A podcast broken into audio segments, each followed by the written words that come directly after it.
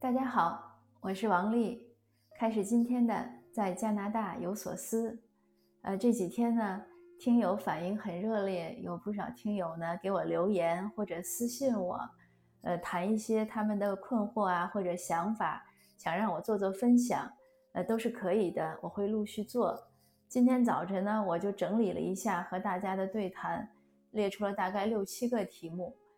我现在的这个推的这个节奏呢，是希望差不多两天能推一次新的，所以即使我录好了呢，我也会就是两天一推，两天一推。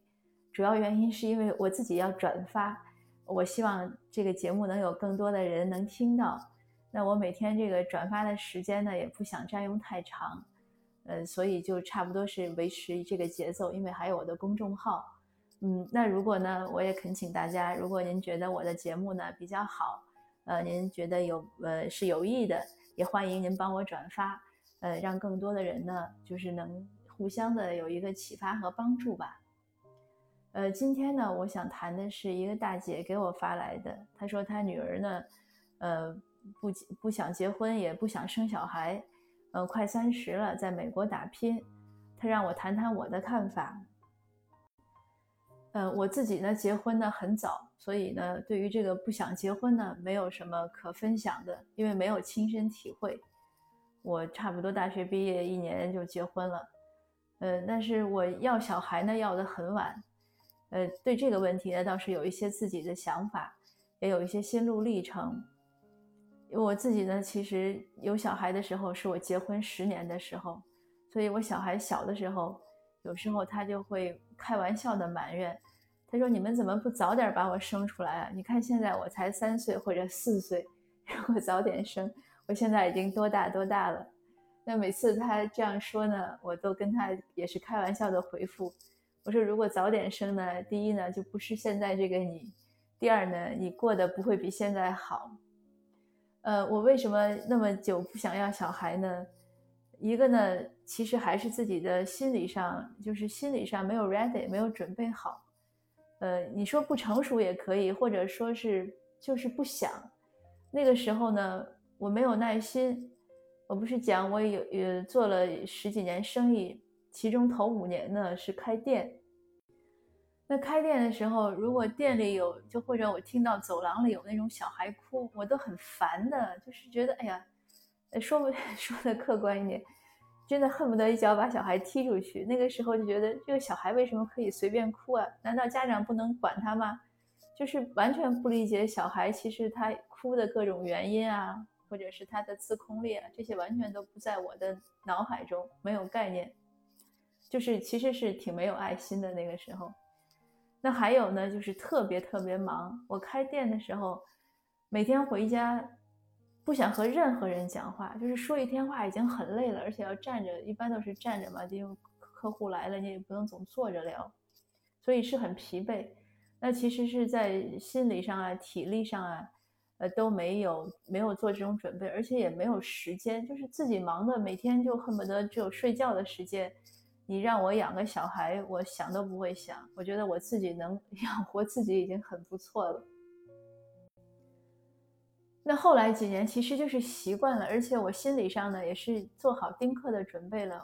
就是说到这个丁克或者要小孩呢，我认为这真的是一种个人生活的选择，没有固定的就是没有一定之规。你说要孩子就幸福吗？说丁克就幸福吗？也都没有没有规没有一定之规的，还是看每个人自己的性格了、机缘了、呃生活状况了，还有呃配偶啊，就是对方的愿望。那如果一方很想要，另外一方不想要，其实就有点残忍，因为你你一方剥夺了另外一方的生育权，所以这个是不是要丁克或者是不是要养孩子，一定是两个人的事儿。但是呢，我也是建议只有夫妻两个，其他人呢就不一定要掺和了。那那个时候呢，我父母呀、公婆其实是很急的，呃，我公婆这一点很明智，他们从来没有催过我。他可能也许会和我先生说，但是我印象中，我不记得他们就是当面问过我，呃，反而呢，因为他们在农村，有些亲戚问呢，他们还会找一些理由借口就是挡回去。这个我现在想呢，其实是很感谢的，因为过年呢，我们总是要回村子里去，所以很多亲戚呢就口无遮拦，什么都会问。那我婆婆呢，一般都会挡回去。那我父母呢也很明智，我妈妈从来没有催过我，反而是我爸爸。我爸爸有时候呢，他会很委婉的提一下，他会突然有，我 印象中有一次，他拿了一张可能是《北京晚报》，他说：“哎，上面有一个重要的消息，你妈妈说让你看一下，我给你画起来了。”就是他拿红笔标了一下，我一看就是什么，呃，就是晚育什么对女性身体健康不好啊，怎么怎么样。那根本我都不会往下看。哎，我说这事儿您别操心了。那我爸爸当时也会说说这个，要是要是有小孩呢，是维系夫妻感情的一个很好的纽带。那我的观点就是，如果两个人的关系已经差到需要一个纽带来维持，需要一个孩子来维持，那还不如离婚算了呢，对吧？呃，那我父亲当然还有其他的，他会说这样你的人生就更圆满。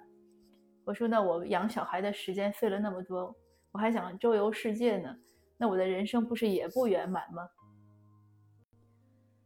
总之就是，他有他的说法，我有我的回应。我一直就是很坚定的，就就这个事儿就对我不是个事儿，就是说是不是要丁克，那我就不想要小孩。那我觉得这个不是个不是个需要我考虑的问题，我这样挺好。那我先生也觉得挺好。那后来事情怎么发生了转变呢？大概是，呃，两千或者零一或者零二年吧。那一段时间呢，我在翻译泰戈尔的诗集，我翻译的确实也挺用心。当时那个书出来之后呢，呃，那一年是获开卷的，就是拔得头筹吧。开卷市场调查，泰戈尔诗集哪本卖的最好？那就是我们翻译的那本卖的最好，所以我很自豪。那我翻译的时候呢？翻译的其中有《新月集》，《新月集》呢，基本上全部都是小孩和父母的对话，就是从一个孩子的角度来看世界。如果文艺一点的说，确实是翻译的这些诗，就是泰戈尔的诗，唤醒了我内心沉睡的母性。这个是很文艺，但是也是很真实的一个说法。有一天我在路上。坐在车里看着路边的街景，我先生在开车回家，我就在回味着白天我的译稿，突然一下心动了，就觉得像有一只小手在抓你的心一样，就是软软的、痒痒的，有什么地方是我从来没有注意过、又想的，那一瞬间，我突然想到了小孩。后来我就跟我先生说：“哎，我说我们要要要不要一个小孩啊？”那我先生说：“那想要就要一个呗。”那就这样就。就做了一个决定，我就从丁克变成了想养娃的这个这个一个准妈妈。那还因为做好了准备，而且因为已经丁克了那么久嘛，就是我也知道了不要孩子的生活。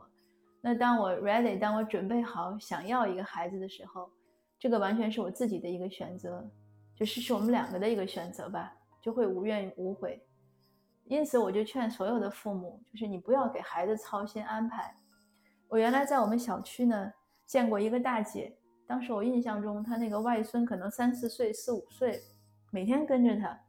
我之前以为是她的老小，我说哟，我说这您闺女啊？她说什么呀？都是我闺女的闺女。后来她给我们讲，她说呢，她小孩，她女儿呢不想要小孩，她就跟女儿说：“你生吧，你生了我养。”她闺女呢真的生了。而且真的拿过来让他养，他说可能从几个月大就抱过来，闺女就不管了，周末过来逗一逗玩一玩，就白天领走，晚上送回来，孩子也不接家，就跟他家住着。这奶奶这姥姥吧，姥姥就每天带着孩子。其实这个就是外婆很辛苦，妈妈爸爸很潇洒，但是我觉得是苦了这个小孩。这个小孩，我我认为他内心是长大了是会受影响的。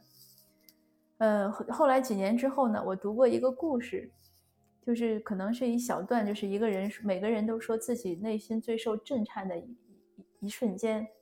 有一个人就写说，他从小可能两三岁就被送的，就是当时父母工厂的全托，晚上也不回家。那幼儿园呢，离家属院也不远。他可能三四岁的时候，或者四五岁，总之还是很小，在幼儿园的时候，他有天特别想他爸爸妈妈，他就自己吃完晚饭，就在幼儿园阿姨没看住的情况下，自己可能走了一公里，就是在厂区里走回他们家了。当他推门进去的时候，他很震惊，就是他爸爸妈妈相拥的坐在炕上看电视吃瓜子儿。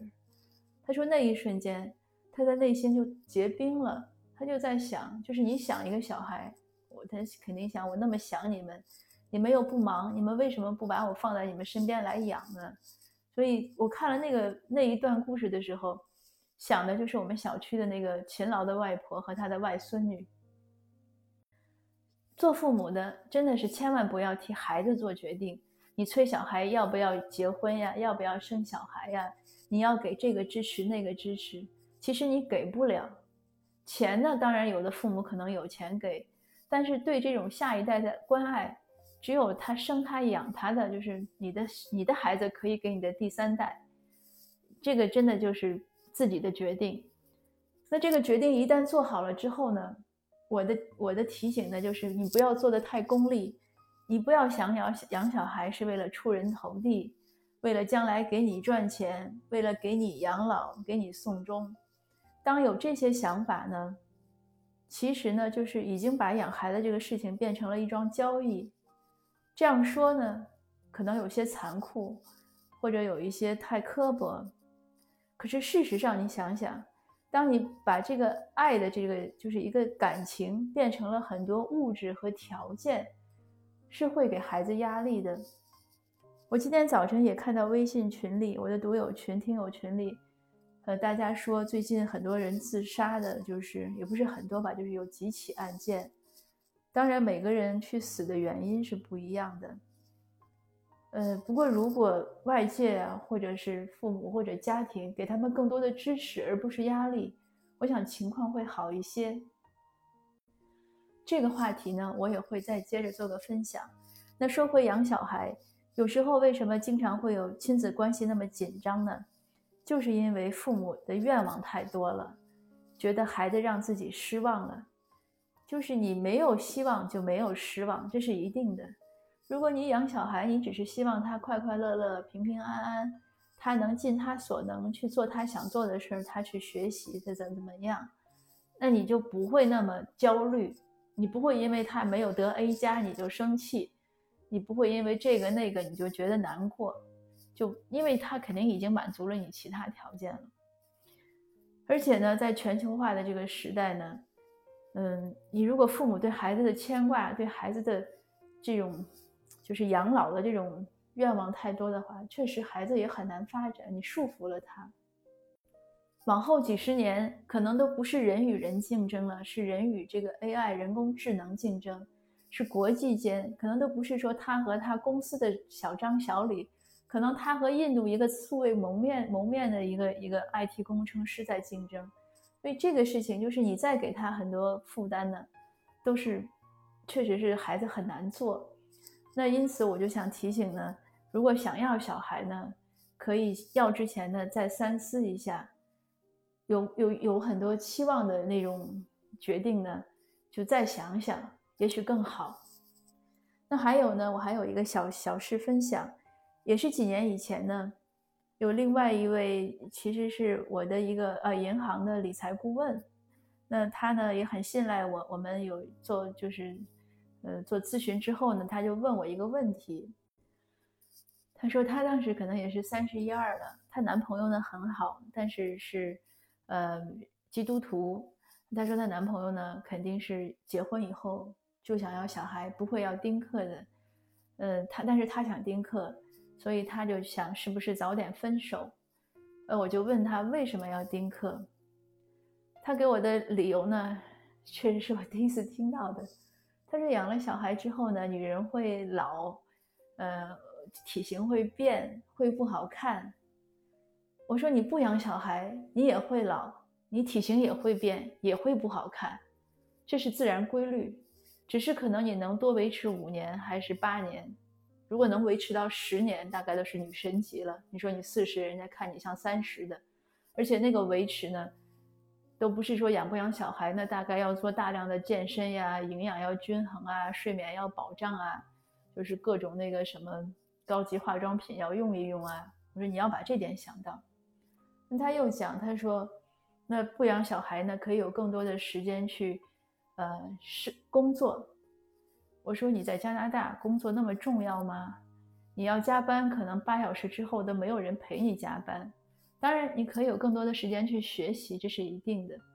不过就是我讲，我说每件事情都有它的，呃，收获和这个付出吧，这是一定的。我就跟他讲了我的这个十年的心路历程，他就问我，他说：“那你现在的感受呢？”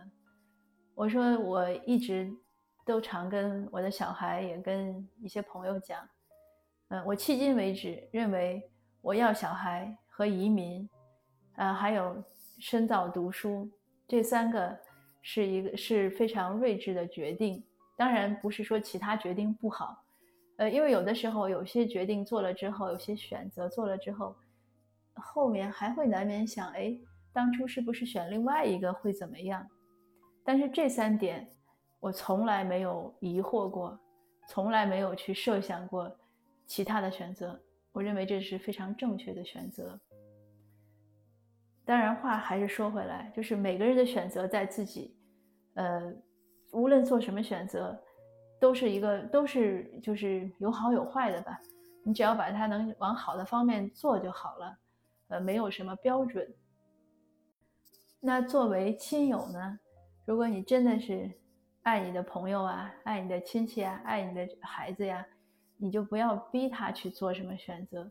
他无论做什么选择，无论他丁克还是他生孩子，呃，你都去尊重他就好。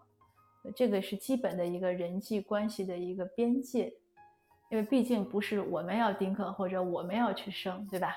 那好，今天呢，这个分享呢就到这儿，呃，谢谢您的收听，我们下次见。